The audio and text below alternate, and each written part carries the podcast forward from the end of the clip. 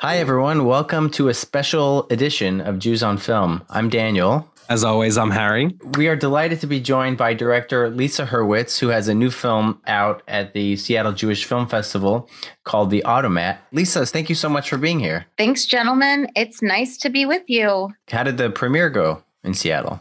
Well, it was like a homecoming screening because I, you know, I lived here in Seattle and I worked for the film festival and the Jewish Community Center for years. It, it was a great screening. I mean, I have to say, though, like they all are. We keep getting all of these customers of The Automat in our audiences. Mm-hmm. And no matter where I am, the film is, you know, getting such a positive reception, even in Mississippi. Doesn't matter where I am. Like we've just got these really engaged audiences with a personal connection. Fantastic. And before we get too far into the questions, why don't you tell us a little bit about what the film is for those who are not familiar? So The Automat is a documentary feature-length film that premiered at the twenty-one Telluride Film Festival. It features Mel Brooks, Ruth Bader Ginsburg, Colin Powell, Carl Reiner, Elliot Gould, and an original song by Mel Brooks. The film tells the story of the biggest restaurant chain in America before McDonald's. And the film starts in the eighteen eighties and it ends in nineteen ninety-one. And it's the story of the little known parts of this company, because while millions of people went to eat there, very few people actually know all the inner workings of the company, and that, that actually, in fact, there's a pretty interesting story. So uh, the film is that story, and we've been playing film festivals across the country since September. Starting in February, we've been playing the film theatrically at uh, theaters across the country, and every Friday we open at more and more cinemas. That's awesome.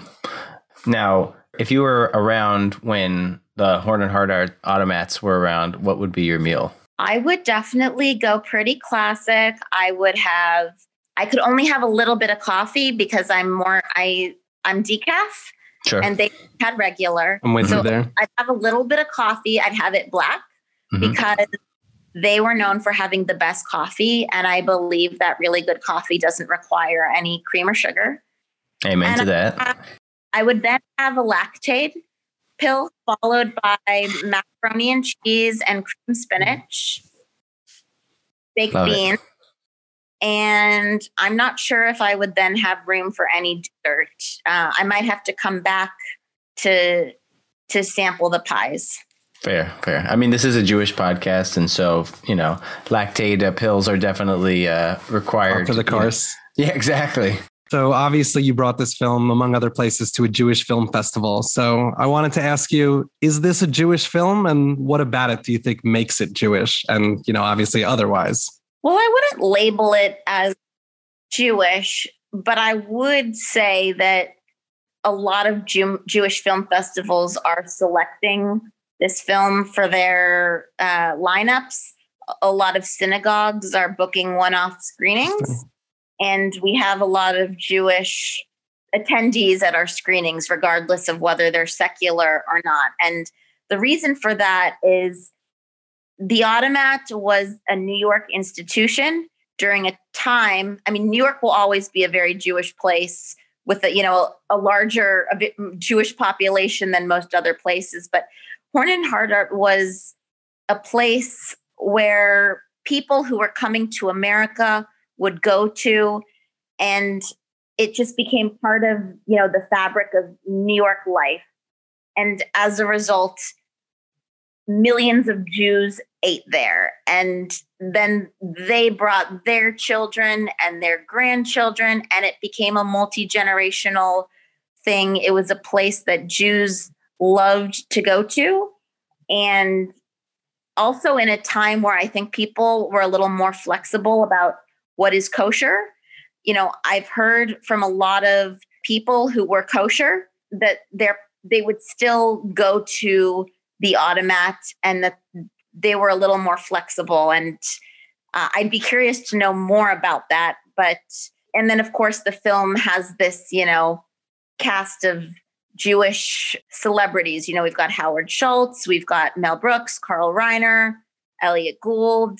So, you know, between the, the immigration piece and then the, the actual people in the film, you know, the, the the Jewish world has decided the film is Jewish enough for them. I had a chance to watch a film last night. Really loved it. I love how it was kind of like a melting pot, how like anyone was kind of welcome, and sort of seeing the stock footage that you had in there of just like, you know, poor people, well-to-do people, white people, Asian people, black people, just kind of like everyone kind of dining together kind of gave me the warm and fuzzies. And I really enjoyed that. I wanted to kind of like talk about like any sort of modern day analogs there were are to the automats. I've read a few things, but I'm curious to to know if any are there, if there are any like specific uh, chains or restaurant concepts that have stuck out to you that are sort of like the twenty twenty-two version of like the automat. Well, I definitely wouldn't limit automats to restaurants.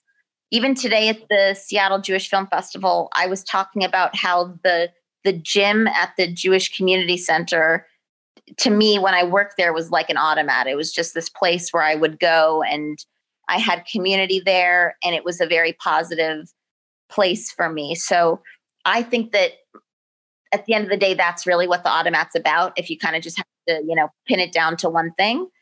But I think that cafes, obviously, like in the film, we have Howard Schultz as a, a character, and he talks about the way that the automat was an inspiration to him to create Starbucks. But I really think that if we have to talk about like a, a descendant of the automat, that is like a dining format, it would be the cafe, a place where people can go and, you know, sit all day and they just have to buy one thing. And it's like a, a warm, welcoming environment where you're not really kicked out, ideally. Mooching that Wi-Fi all day for a four dollar cup of coffee. I know exactly. It well. Yeah. Which is a bargain. Oh, absolutely. For for yeah. a day's worth of Wi-Fi, one hundred percent. Yeah. yeah.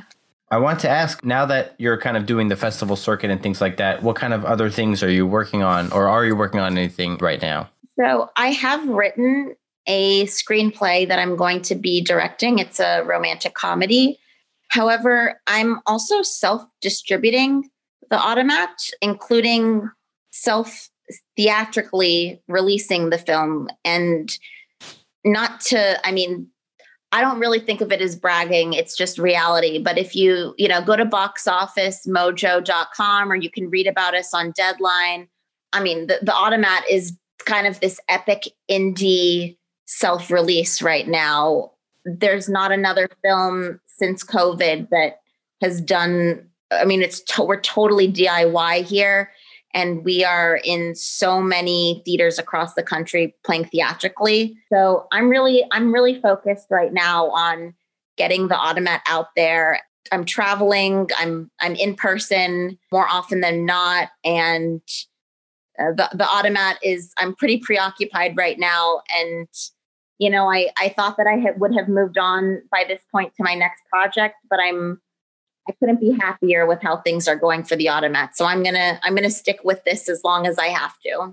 Totally. You may be done with the doc, but the doc is not done with you, you know? I've done two documentary features myself and also self-distributed, and it's like a lot of work. Making the film is maybe half of it, but there's like still that other half, like you said, distribution and touring and promotion and, you know, doing interviews with knuckleheads like us. So uh, yeah, I get it for sure. I was going to add, it also feels very true to the spirit of the automat, you know, pulling people out to theaters, traveling with this, bringing the community with you. It's uh, it's cool.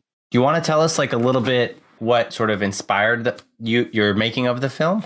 In my college cafeteria, I spent many uh quality meals, meeting my classmates, feeling very welcome, feeling very nourished. And it was a very positive place for me. And that got me curious about where that dining format came from. I wasn't familiar with cafeterias. And also I went to, you know, Jewish day school. The The dining there was pretty, you know, cliquey. Like everyone just sat in their different groups. There wasn't a, you know, one eating place. Everyone just kind of spread out across the campus. And it was just totally kind of mind blowing to me, like the way that we were all eating together in our school cafeteria in college. And so in my school library, reading up about cafeterias, I came across The Automat. And, you know, upon further inquiring or whatever, I I realized, wow, like this was a really special place. And I was interested in film. I had been working during college at a, a movie theater in town. I was a thirty-five millimeter projectionist. So I didn't know how to make a film, but I figured, you know, what the heck, like I'm, I'm going to give it a shot. So that's where it all started. Fantastic. Yeah. For those listening who want to check it out, where's the best place that they can check out The Automat right now? Now the film starting tomorrow is going to be available to stream through the Seattle Jewish Film Festival. And then starting on Friday, uh, you can see the film in person at A M C Seattle ten in the U District. So uh, we're opening the film theatrically uh, on April first here in Seattle, as well as many other cities across the country. There's a list of our upcoming screenings at automat movie dot com. Some of these festivals are offering, you know, a virtual option, geo-block to their region. Um, more often than not, though, because we're we're we're playing more theatrically than we are in festivals, you have to go uh, to your local cinema in person. But starting on June third, the film is going to become available in places like the iTunes Store, Amazon Prime Video Store. Fantastic. Yeah. Looking forward to it. Any any final thoughts, Harry? No, that sounds great. June third, I'll mention, is my birthday, actually. So I'm looking right. forward to getting a nice treat. Lisa Hurwitz, director of The Automat, thank you so much for being here with us on Jews on Film, and uh, really appreciate you taking the time to talk with us. Thanks, guys. Take care. Jews on Film is hosted and produced by Daniel Zana and Harry Ottensaucer. Daniel Zana edited this episode.